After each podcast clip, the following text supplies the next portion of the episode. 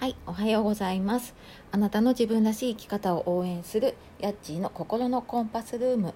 えー、本日もお聴きいただきましてありがとうございます。えー、この放送では日々お仕事や子育て、介護などなど頑張っていらっしゃる皆様に、えー、ちょっと心がほっとするようなそんな時間をお届けしたいと思って、え放送しております。えー、リアクションくださった皆様、感想をツイッターにくださった皆様、ありがとうございます。はい、というわけで、えー、今日は19回目になります。でですね、昨日はちょっと子供が学校休みだったので子供と一緒にもう親子トークというかほぼフリートークの雑談で終わったような感じだったんですけれどもまあのまあ、私にとっても子供にとってもこういうふうにこう誰かに向けて、えっと、話をするとか自分が話したことを、ね、こう誰かに聞いてもらえるっていうのは、まあ、親としても子供としてもすごくいい体験になったかなっていうふうに思っています。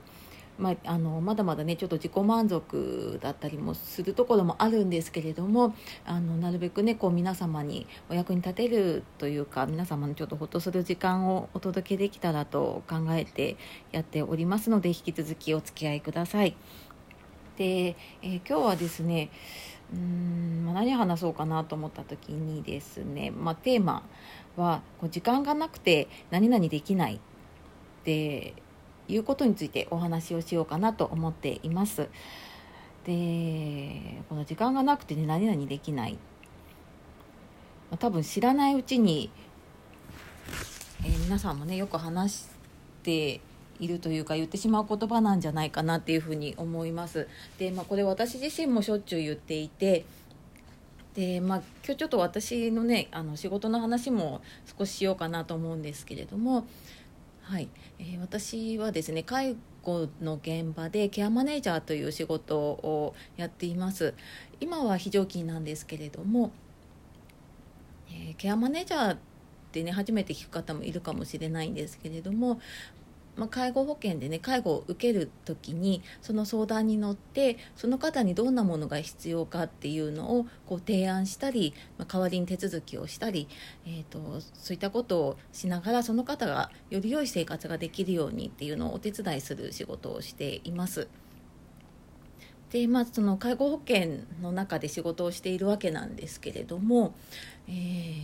ーご存知の通り介護の現場はね人手不足と言われていてで、まあ、ケアマネージャーも1人で、えーと、本当に正社員というかフルで働いていると、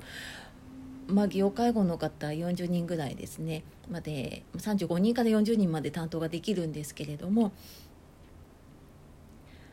この方たちを、えーと、1ヶ月に1回それぞれの方のお家を回りながら、えー、まあ、やっぱりご高齢の方なので日々いろんなアクシデントがあってそのアクシデントに対応をしながらでさらに、まあ、介護保険っていう法律の中で仕事をしているのでその法律にと沿った書類を整えておかないといけないんですね。でまあ、これ多分他の仕事でもそうだと思うんですけれどもただこれやりましたっていうだけだと何も根拠が残らない。で、まあ、やっぱり仕事をした根拠だったりとかでもちろんその人を支援というかねあのその相談に乗って、まあ、何かしらこう対応をした時に、まあ、もちろんその対応がうまくいくこともあればやっぱり何かしらのこう事故につながってしまったりとか、えー、まあ、何かちょっと良くない方向に行ってしまうっていうことがどうしてもあります。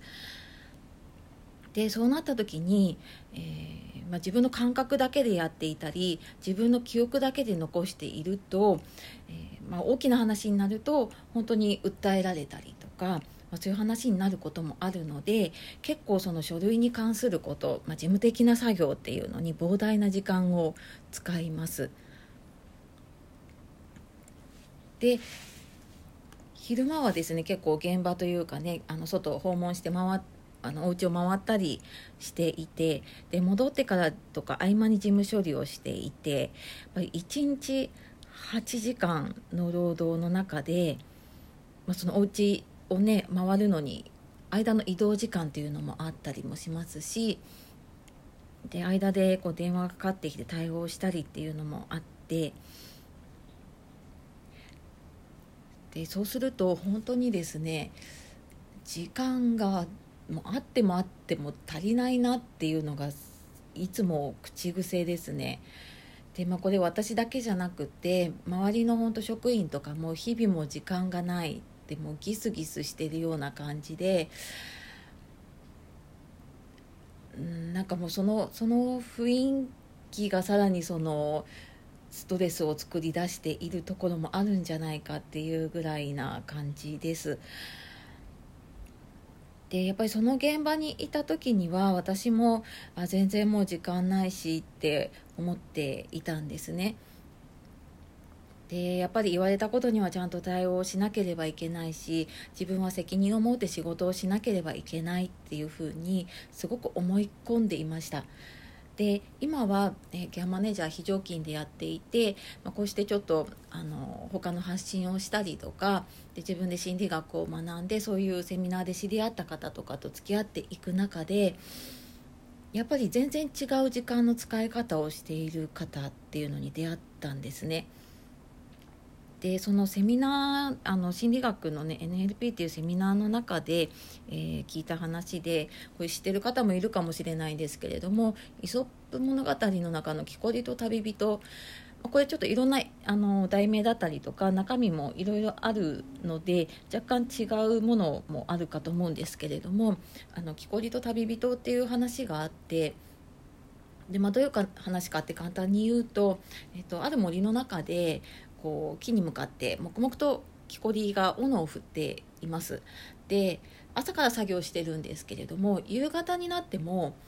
あんまり作業進んでいないその木こりが。でそこにこう通りかかった不思議に思った旅人の方が見るとその斧の刃が欠けていてボロボロでした。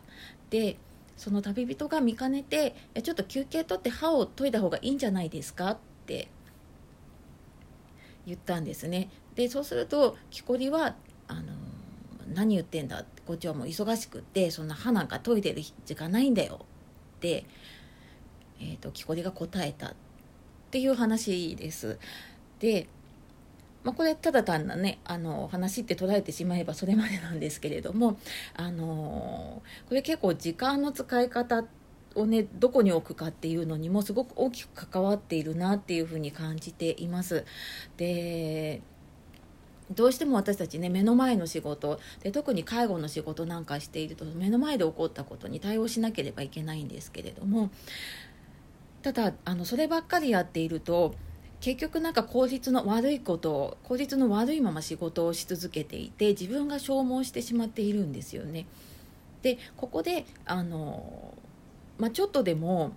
自分の時間を少しそこで、ま削ったりとか、えーと、自分がやらなければいけない仕事をちょっと他の人に譲ったりとか、まあ、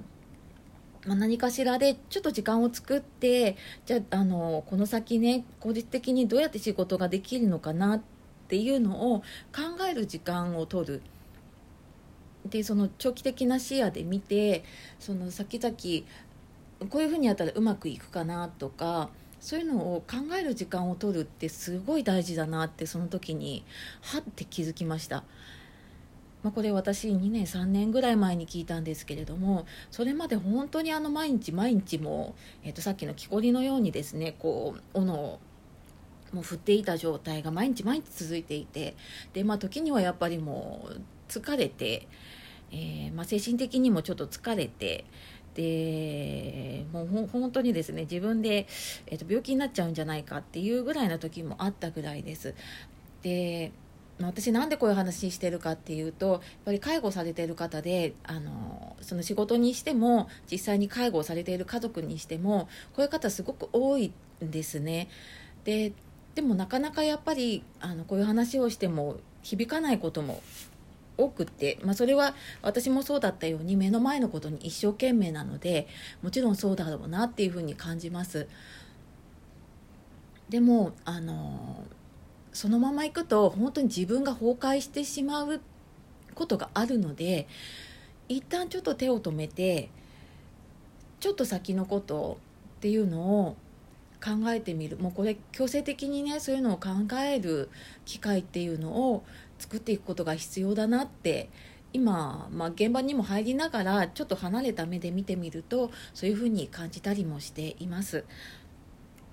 はい、えー、今日はちょっとあの自分のね経験談に近い話にはなったんですけれどもあの私やっぱりこういうことを伝えたくってあの発信をしているところもあるので、えー、ちょっと大事なことかなと思ってお話をさせていただきました、えー、最後までお付き合いいただきましてありがとうございます。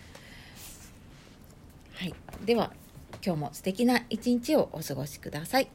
やっちーの心のコンパスルームでした。ありがとうございます。さようなら。